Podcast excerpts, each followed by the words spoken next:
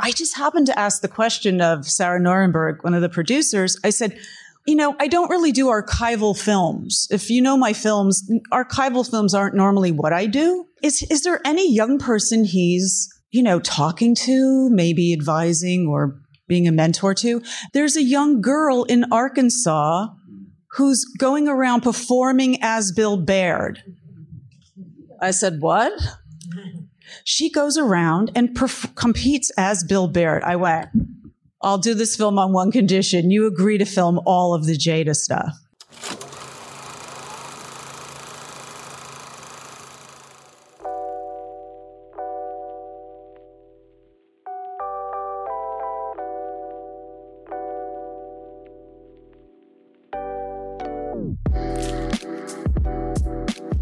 Hello, and welcome back to The Director's Cut, brought to you by the Directors Guild of America. In this episode, we explore the journey of a reproductive rights pioneer in director Rebecca Cammisa's biographical documentary, Yours in Freedom, Bill Baird. Screened as part of the DGA's documentary series, the film tells the true story of Bill Baird, the unsung hero of the birth control battle, who gave up everything his family, his livelihood, and his freedom in pursuit of women's rights. In addition to Yours in Freedom, Bill Baird, Cammisa's other directorial credits include the documentary features Atomic Homefront, Which Way Home, and Sister Helen, episodes of the series Film School, the short film Sunset Tuxedo, and the short documentary God is the Bigger Elvis. Following the documentary series screening of the film at the DGA Theater in New York, Camisa spoke with director Tia Lessin about filming Yours in Freedom, Bill Baird. Bill Baird and his wife, Joni, were also in attendance and contributed to the discussion as well. Listen on for their conversation.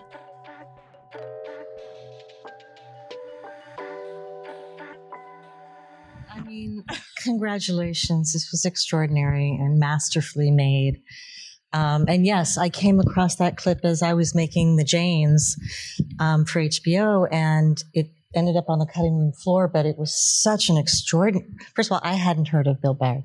So this was my introduction to him, and it was such an extraordinary, passionate, um, uh, uh,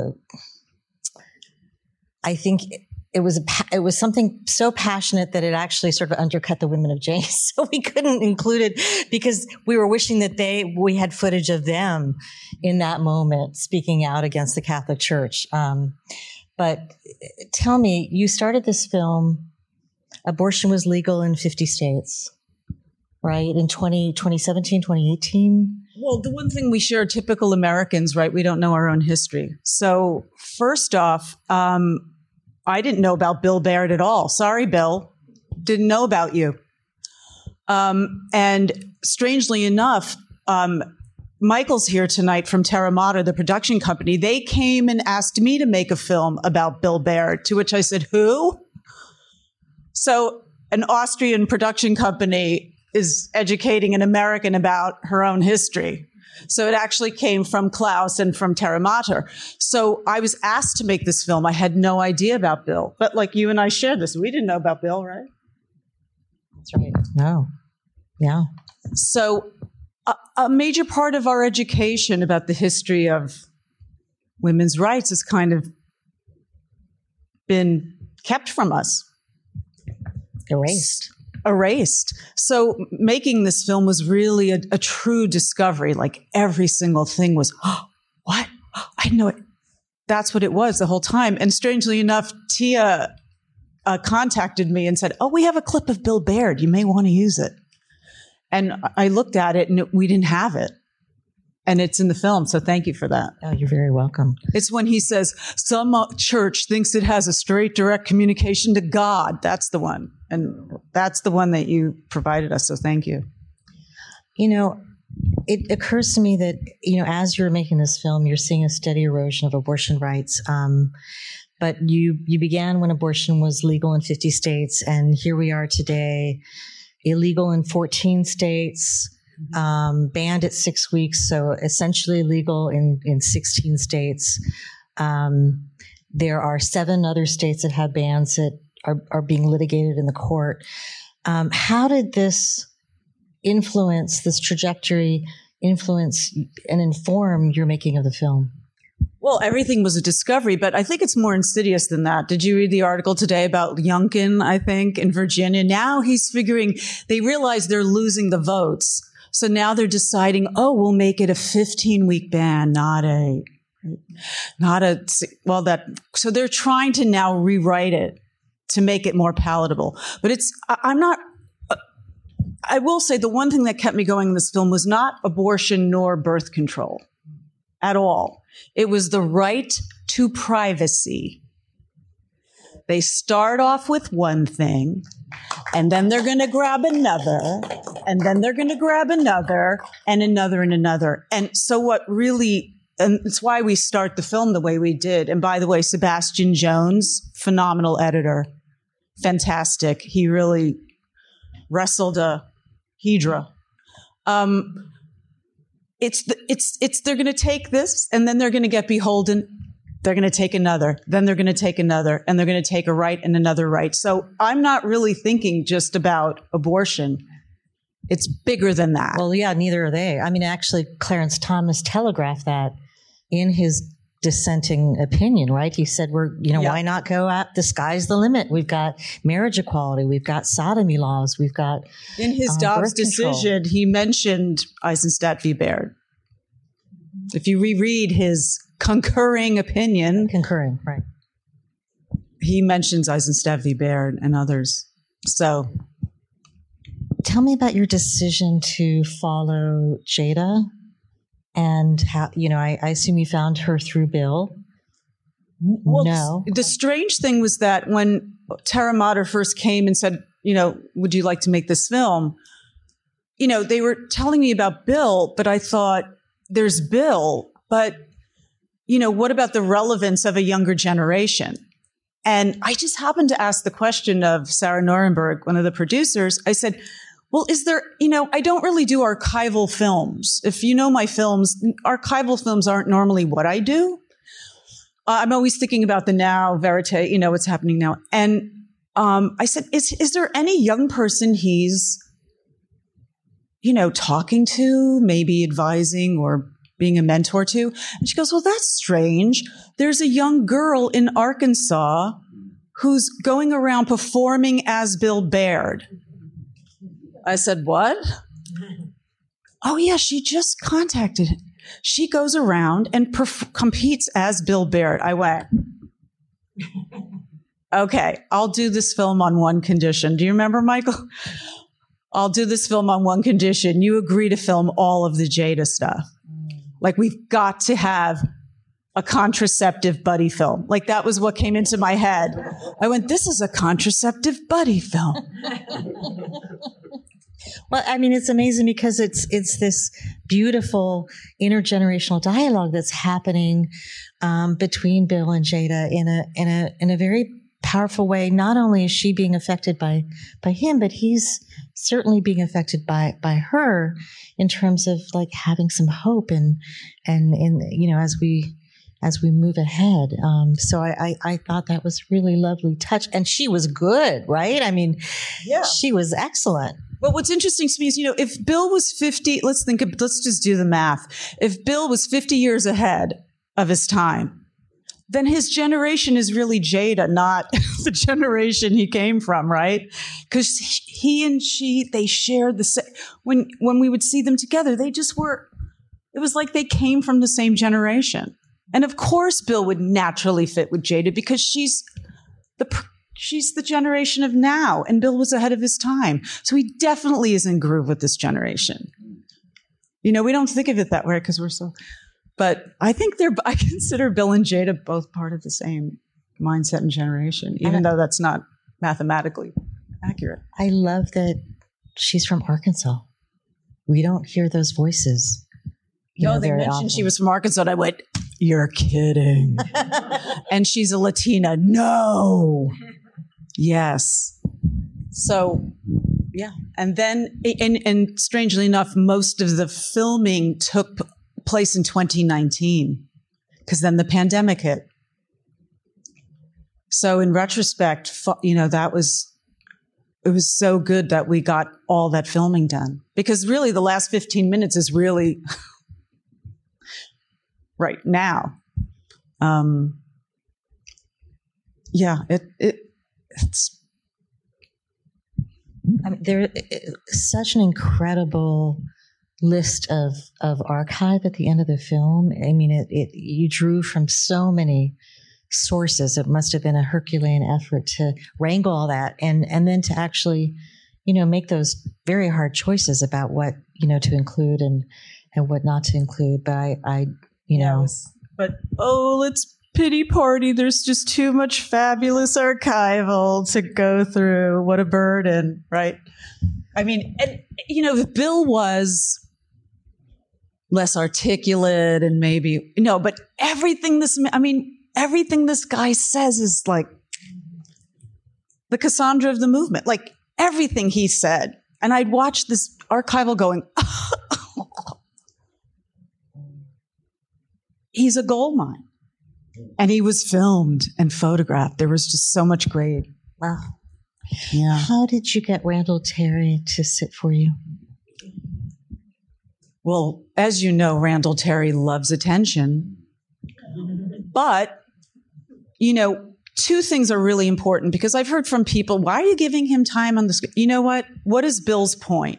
Bill's point is stop ignoring, stop like that woman Lynn from Now, which, which, you know, um, Flo Kennedy said they should have called Now Later because they were. um, and, you know, sorry, I lost my train of thought because I'm thinking of now I'm in all this archival again. So um, Rand- Randall Randall's attention. So Randall, but also Randall was there. Randall was his nemesis. They fought. They so why wouldn't I want Randall Terry? He was there to give a perspective that only he could because he shared all that time in the media. At that time, Randall was a face of the movement and Bill was on the other side. So they were constantly being pitted against each other in the media.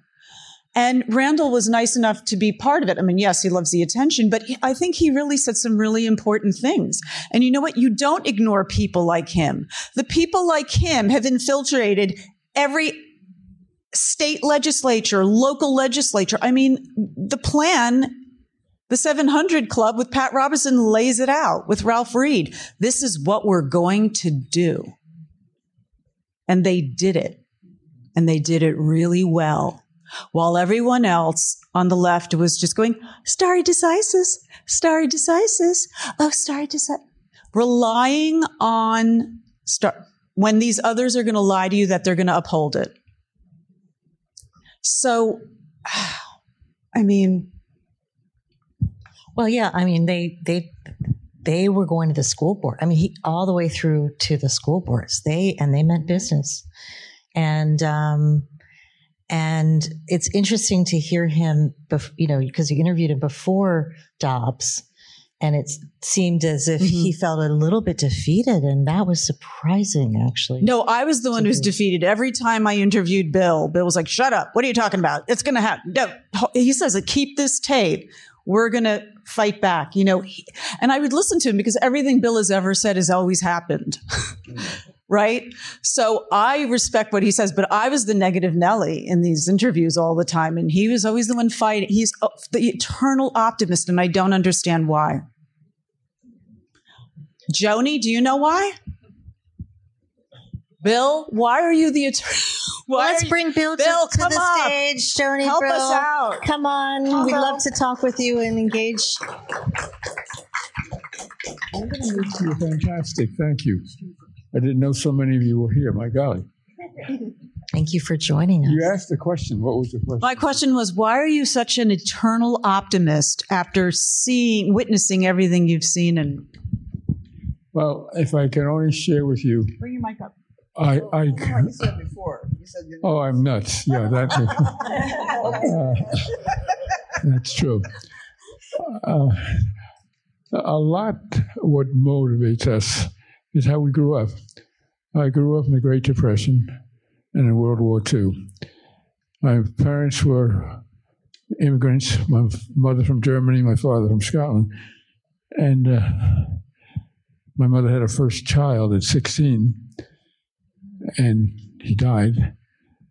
And then I came along years later, but there were six kids, two of us who died, and we were very poor. Great Depression, I saw people selling apples from carts, and my father would take off sometimes because he was an alcoholic. And a term that those of you nowhere near my age won't know, a term called junking. Uh, when I finished school at say seven o'clock, uh, seven o'clock, at three o'clock, I would go from garbage can to garbage can. And I would kick the garbage can to make sure no rats would jump at me as they often would previously. And I would take out the newspapers in cardboard boxes and I would take them to a junkyard and sell them 75 cents for 100 pounds. And that's what we use for food money because there's no welfare. And then World War came, uh, II came in, and uh, my little sister, who was not little, she was bigger than me, was 12, started to cry in the middle of the night in pain. And I run to my mother's room and say, Mom, she's crying. She's in pain. Middle Mittelschmerz, she was German. She says, period. And uh, I didn't know what that meant. To make a long story short, one night she screamed so loud, neighbors came pounding on the door, and we found out she had appendicitis. And the appendicitis broke, and she died. And I remember when in those days they had this, the, uh, what do you call those, the, the, the hearse drive by your house. And they wouldn't let me go to the, to the funeral, but I ran alongside. I petted. I remember my tears falling on it, and I petting my tears into the car so she would see it and you know, feel it in some way. And I just couldn't believe she's gone forever. And my mother would say to me, Louise is with God. And a couple of days later, after she was buried, I came home from school and my mother was in a chair singing Ave Maria. She was Catholic. And uh, I heard her crying. And I ran to her and I said, Mom, what's wrong? Don't you know? She was knitting a blanket. Why are you knitting a blanket? cough. Your sister's told your sister's dead. She's cold. I have to keep her warm. And she that's why she knew her mother had a breakdown. And then it all went downhill from there. So that background made me realize that if I ever got out of that poverty, and if I ever could maybe go to college, maybe medical school, and I did go to college, I did get my degree, did go to medical school, elected president of my medical school. Then my daughter was born in the middle of medical school. And there's no way I could keep up. But I had to still feed three children. And I left, and uh, I got hired by a drug company called EMKO. And while working for them, I heard a woman scream in Harlem Hospital, which I can't ever get out of my mind. And when I heard her scream, I ran into the car because I was doing research for the drug company in the hospital. And I heard that scream, and I ran into the hallway, and this woman was covered with blood, young woman with a coat hanger. And I caught her. And she fell to the ground. She died. And I said, My God, what a loss because of a law. So I went to Planned Parenthood. They, and I know it's hard for you to believe this, they were my bitter enemy out of nowhere. They would not give up abortions, support abortion, would not give up birth control to unmarried people. So I said, the heck with you all. I'll do it. And so that's what drove me to keep on fighting, keep on trying. And believe it or not, 60 years have gone by. And 91, I'm still fighting with my heart and soul. But the problem is, it's very hard. It's very hard to keep on because I don't have funds. Uh, I have the greatest wife you could ever dream of, who stood by my side all these years. Uh, my little grandson is here and his mom. Uh, the joys of my life. But the love I got from you today If I died tomorrow, this is my greatest treasure ever. Mm, that's I never have seen this kind of support, and I hope that this film gets the recognition it deserves because Rebecca, I can never tell you the love and respect I hold for you. Mm. I was apprehensive about this because no one ever said these kind things about me or, even told the truth, as you have. And I hope not only does this get all across the country, but you get the Academy Award because it's, uh, well, well you, you told a film that was true. And my biggest worry about my life is when you see the crazy wars I've had, I never gave up because I had that one belief. Maybe I could help Louise come back in the sense that if somebody would have stepped in, my beloved sister would be here and you see a great person. But I don't have that. I miss her. I miss my original family. All, all my siblings are now dead except my sister. It Has nothing to do with me. You so, know, any rate, thank you. it, it, it occurs to me that this film, one of the things I'm that this sorry. film may well do is inspire men, engage men in the struggle, because for far too long, men have sat on the sidelines and, um, and we need those men as allies. And you knew that from very early on. I mean, there were very many men in the so-called right to life movement and the anti-abortion movement um, but not very many. I mean, you were singular in the um, in the respect for women's bodies movement. Well, if I could share with you something that most of you do not know what I'm going to tell you, I went to the Right to Life convention, the only one in our movement. Not one year, not two, for decades until my beloved wife had the courage to join me. But when I went there, I was absolutely shocked. There were usually two to 3,000 people. They were mostly women. Our side was saying how horrible men were, but they refused to see it was women who were fighting against women. I can't think of a name right now. The woman who defeated the ERA, who was a female lawyer, uh, Phil, Phil Schlafly. Schlafly, a woman, Right. beat all these other women who were liberal. And I'm saying to you, God, can't we unite? Take my hand. Let me take yours. Can't we unite as brother and sister, as part of a family of love, of caring about people? That may sound corny to you, but my whole life has been consumed that you are my sister. And God, Donna, if, if I could help you not die like my sister died or suffer like my mother suffered, my mother was beaten by an alcoholic father, beat me also, try to kill me as a little boy. So uh, we have such a great chance now. This nation is in crisis. I beg you, please pay attention to the seriousness. This beloved Constitution is under jeopardy like never before. Please make sure not only you vote, but you take your friends to the election booth. Get people, stand up to these bullies. Don't let them say they're pro. I'm pro life. I save the lives of women. They're not pro life. They're anti women, anti freedom, anti choice. And tell them right to their face. Churches, which I have no quarrel, I, I know my wife says I talk too much. Okay. But, but let me, let me, that on record. well, let me share this with you. We've got to recognize there are ways you can stand up to religious groups. I have no fight with the Catholic Church. I was no fight with the, and anything. My first job, believe it or not, was in a temple up the street from my house. I used to tear squares of toilet paper because on Fridays for a nickel. That was my whole night's pay. And gefilte fish that was left over from parties, which is why I hate gefilte fish because that's all we ate was gefilte fish. uh, I know. Bill, But anyway, we've got to say to church, no, uh, uh, these things you can do. Watch Catholic Church, great religion, beautiful songs and so forth.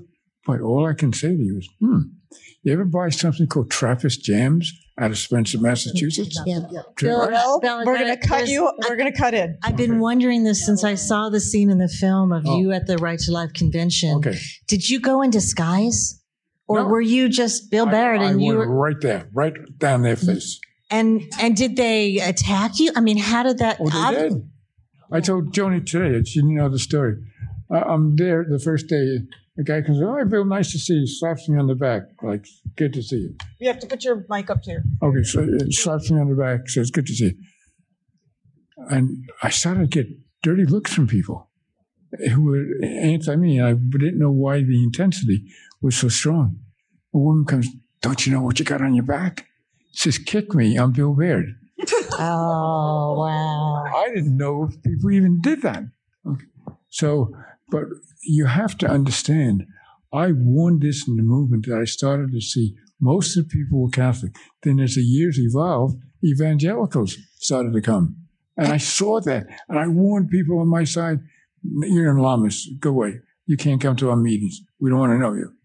When you said, saw that, that my force, I didn't force my way in at all. I was there. People had invited me in who knew me, women, but they were the women leaders said, "We don't trust men. We don't want a man in there." You saw the guy from Star Trek. He gave a picture. Bill yeah, Shatner. He said, uh, uh, "What can I do for you?" I said, "My kids love your show." He says, well, "Would they want a picture, autograph?" I said, "Sure." And he writes, the, "To the for the kids are the bravest man I know, mm. Bill Baird," and and he signed it, and he signed each one, and my kids loved it. But the point is that you've got to recognize boycott Trappist jams, Monk's Bread, all, all these other companies that they own. They understand money. Okay. We seem to say because they're holy. Well, they're holy, but they also are flawed. You know? Bill, what, what was it like to hear Randall Terry oh. praise you? I mean, he has some well, admiration. You couldn't be more apart politically, but in, mm-hmm. and yet he had some admiration for your. Well, let me share something you passion. probably don't know. When I walked and I had my newspapers, and bigger kids wanted to take my newspapers, I would put a little wooden chip, two inch chip, put on my shoulder. And in those days, we fought with honor. Guy knocks the chip off, the fight begins. And I was a good fighter because that was survival. And when I would fight somebody, they would later on come over to me and say, Good fight, man. Lots of guts, even though you had a bloody nose and everything else. Well, when it came to the movement, I tried to make friends with the people at the Right to Life group. I wanted to see, I wasn't stupid, I wasn't evil, I wasn't, I just had a different view. And some of them learned to respect that. Later on, some of them even came to me as patients.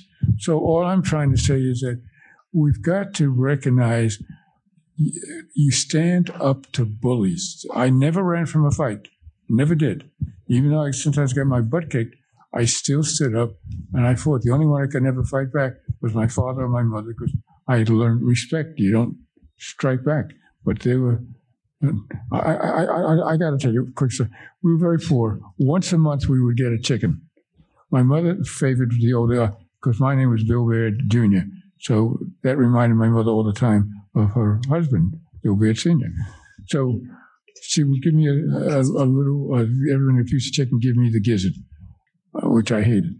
So after all this was said and done, to make a long story short, she turned around uh, and I stole a chicken out of an ice box we had. We couldn't afford a refrigerator. I, took it, I put it in the coal stove, and I was going to hatch a chicken at seven years old. And I was going to have a chicken leg. I thought. Oh, so, make a long story short, my mother says to me, That's a chicken egg. What did you do? Mom, I wanted a chicken. You dumb cuff. She takes my hand, puts it on top of the stove, and Houghton and burns me. I never forgot that. My mother was somewhat mean to me, to say the least.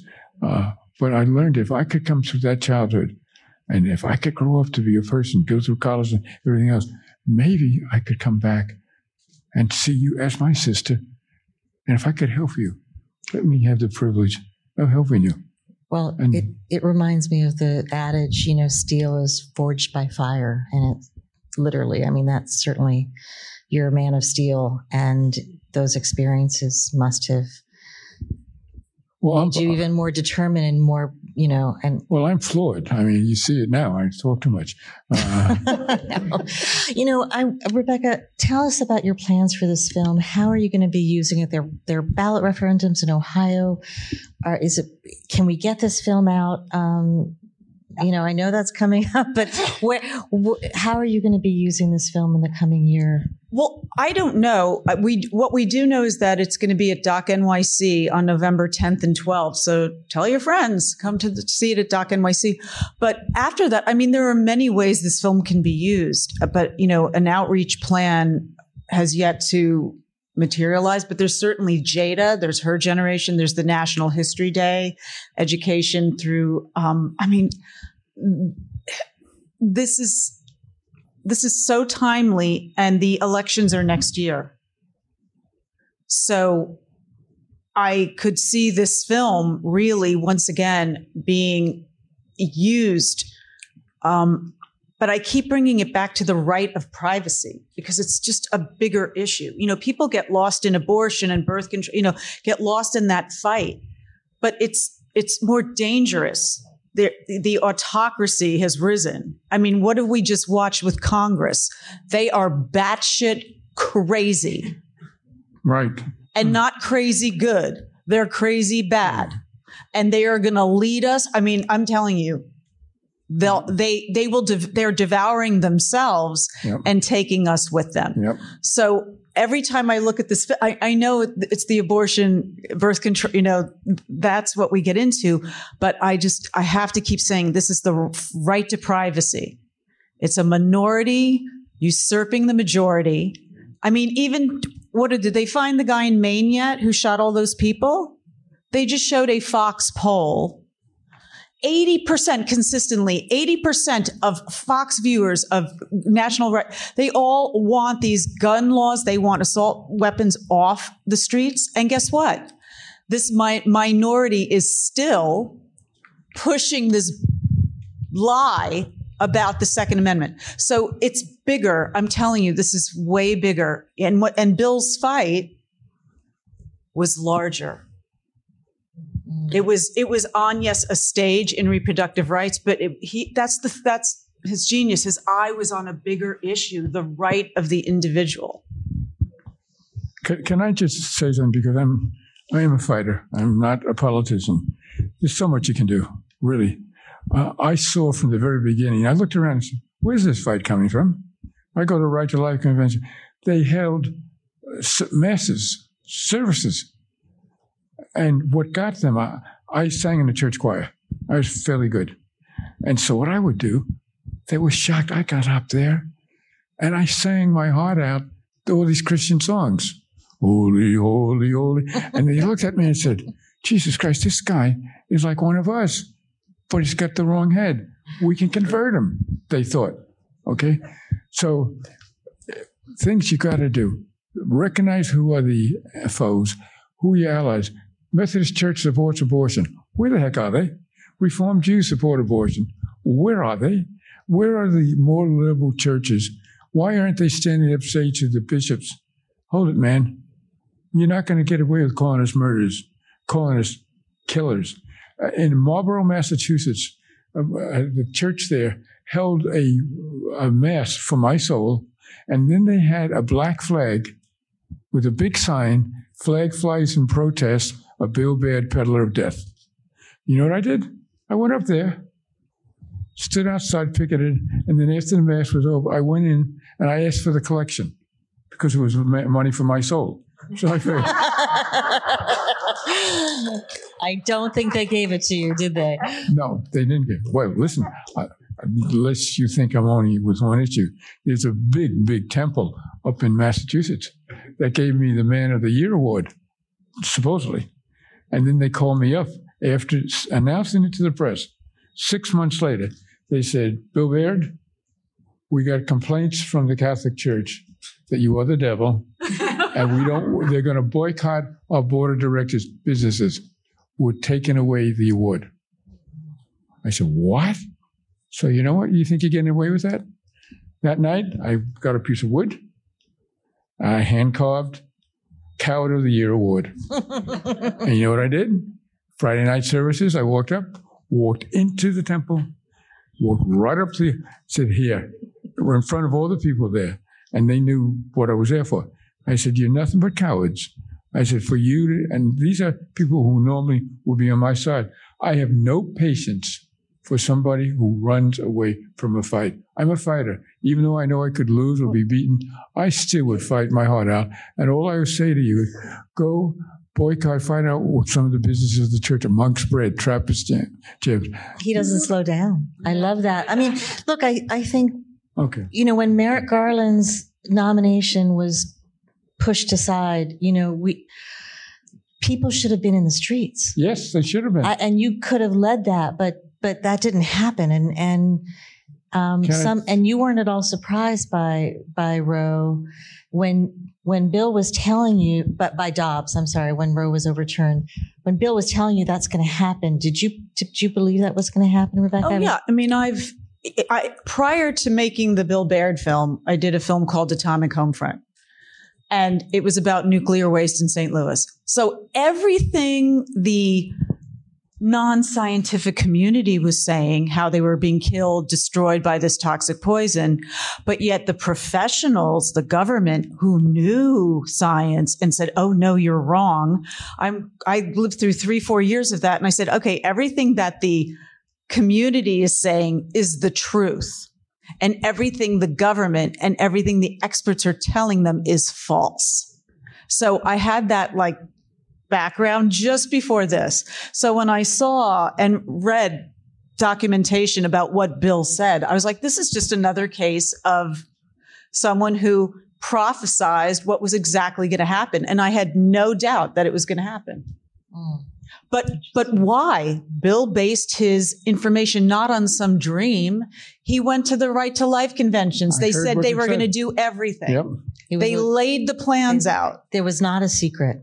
Um, we have time for a couple questions. Um, gentleman in the very far back.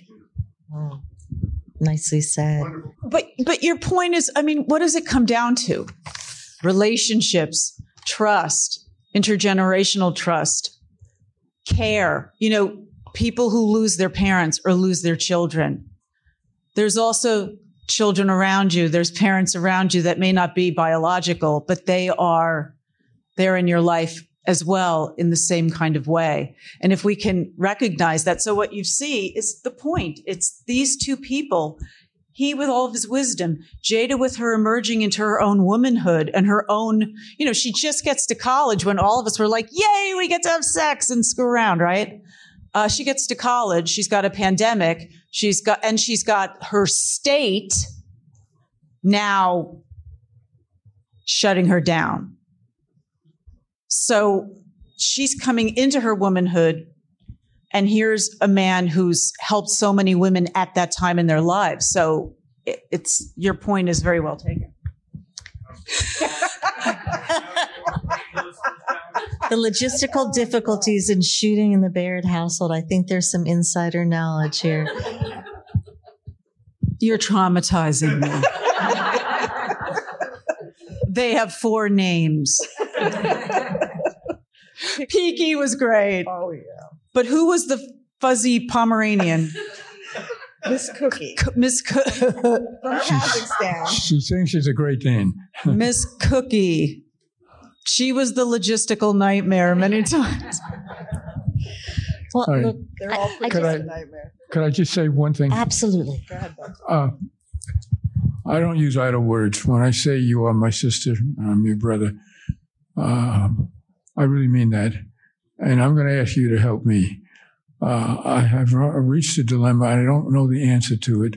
I think this is, a, for me, a great film that uh, if maybe if you went to movie houses and said to people, I saw this great film, uh, that maybe they'll buy it or how, how, it works. I don't know. But all I'm trying to say is that my wife, who I treasure, and I'm honored to wake up every morning and say, This is my wife. she loves me, somebody who really is happy. She wrote a book that is such a great book because, I mean, great in the sense, research that took her 14 years. I cannot get it published. We've taken it to several. What's the book about jo- Joni? You want to tell us? Jo- Joni wrote the Right. book. Yeah, I, I wrote a book called The Prophet of Williams Avenue. Um, yes, I don't know why he's bringing this up right now. It's so embarrassing, but The woman uh, who took on Betty Friedan. oh yeah, that's my highlight of my life. Actually, I don't like. I, I'm just like don't like people who lie about it, anybody. But anyway, um, yes, I wrote a book called The Prophet of Williams Avenue, and and apparently. Uh, the problem is I'm married to my subject, so nobody will publish it because of that. So I think I'll get a co-author. It's it's fine. Well, maybe it, with it will get published, Maybe, and maybe with this the film, being out, Yes. it will. It will. So nobody has to go out and try to nice publish my book, okay? I think we'll have a conversation in, afterwards. But look, I just want to thank you so much, Rebecca, for for making this film, for sharing this film. I wish you extraordinary luck um, out there, getting it distributed and getting it seen by the masses. Bill, you're extraordinary. Thank you. She's not going to tell me that.